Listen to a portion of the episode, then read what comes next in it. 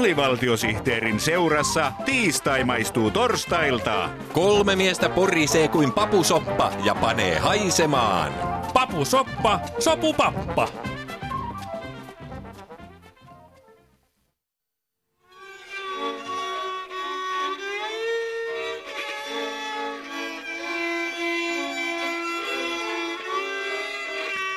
Nämä säveltäjämestarit Saan Sibeliuksen rakastetun Finlandia-hymnin sävelet johdattavat meidät suomalaisen musiikin suureen juhlapäivään.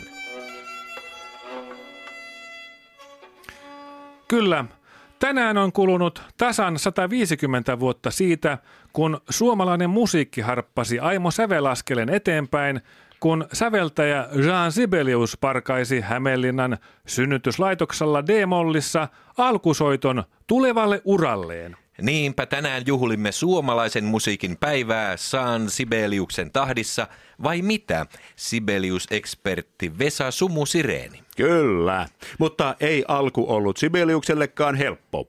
Vuonna 1865 Suomi-neito-niminen alueemme oli Venäjän vallan alla ja tämä masensi nuorta Sibeliusta niin, että ensimmäisenä elinvuonnaan hän ei saanut yhtäkään sävellystä valmiiksi.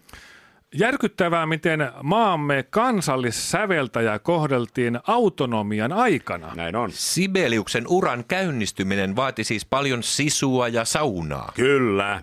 1865 syntynyt Sibelius oli 60-luvun lapsi. Aivan. Hän kapinoi auktoriteetteja vastaan, vastusti EECtä ja osallistui Vietnamin sodan vastaisille marsseille. Kapinointi on siis kuulunut suomalaiseen musiikkiin jo ennen Katri Helenaa. Kyllä.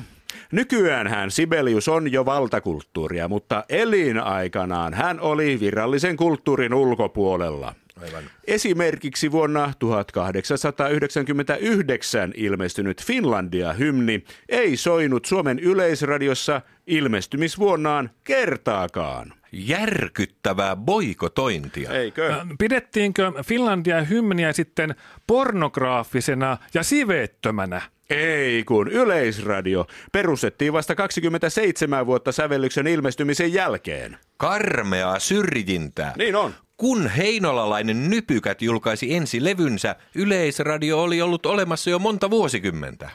Äh, mutta vihdoin suomalaiset tajusivat kansallissäveltäjänsä arvon vai mitä Sibelius-gigantti Vesa Sumu Sireeni? Kyllä.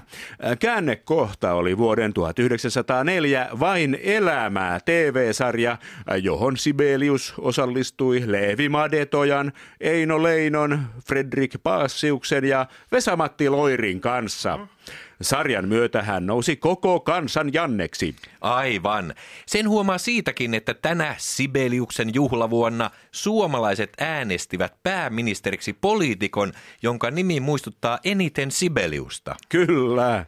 J. Sipilä johtaa nyt Finlandian tasavaltaa, mutta kyllä hän voisi Sibeliuksen juhlavuoden kunniaksi nopeamminkin kaljuuntua.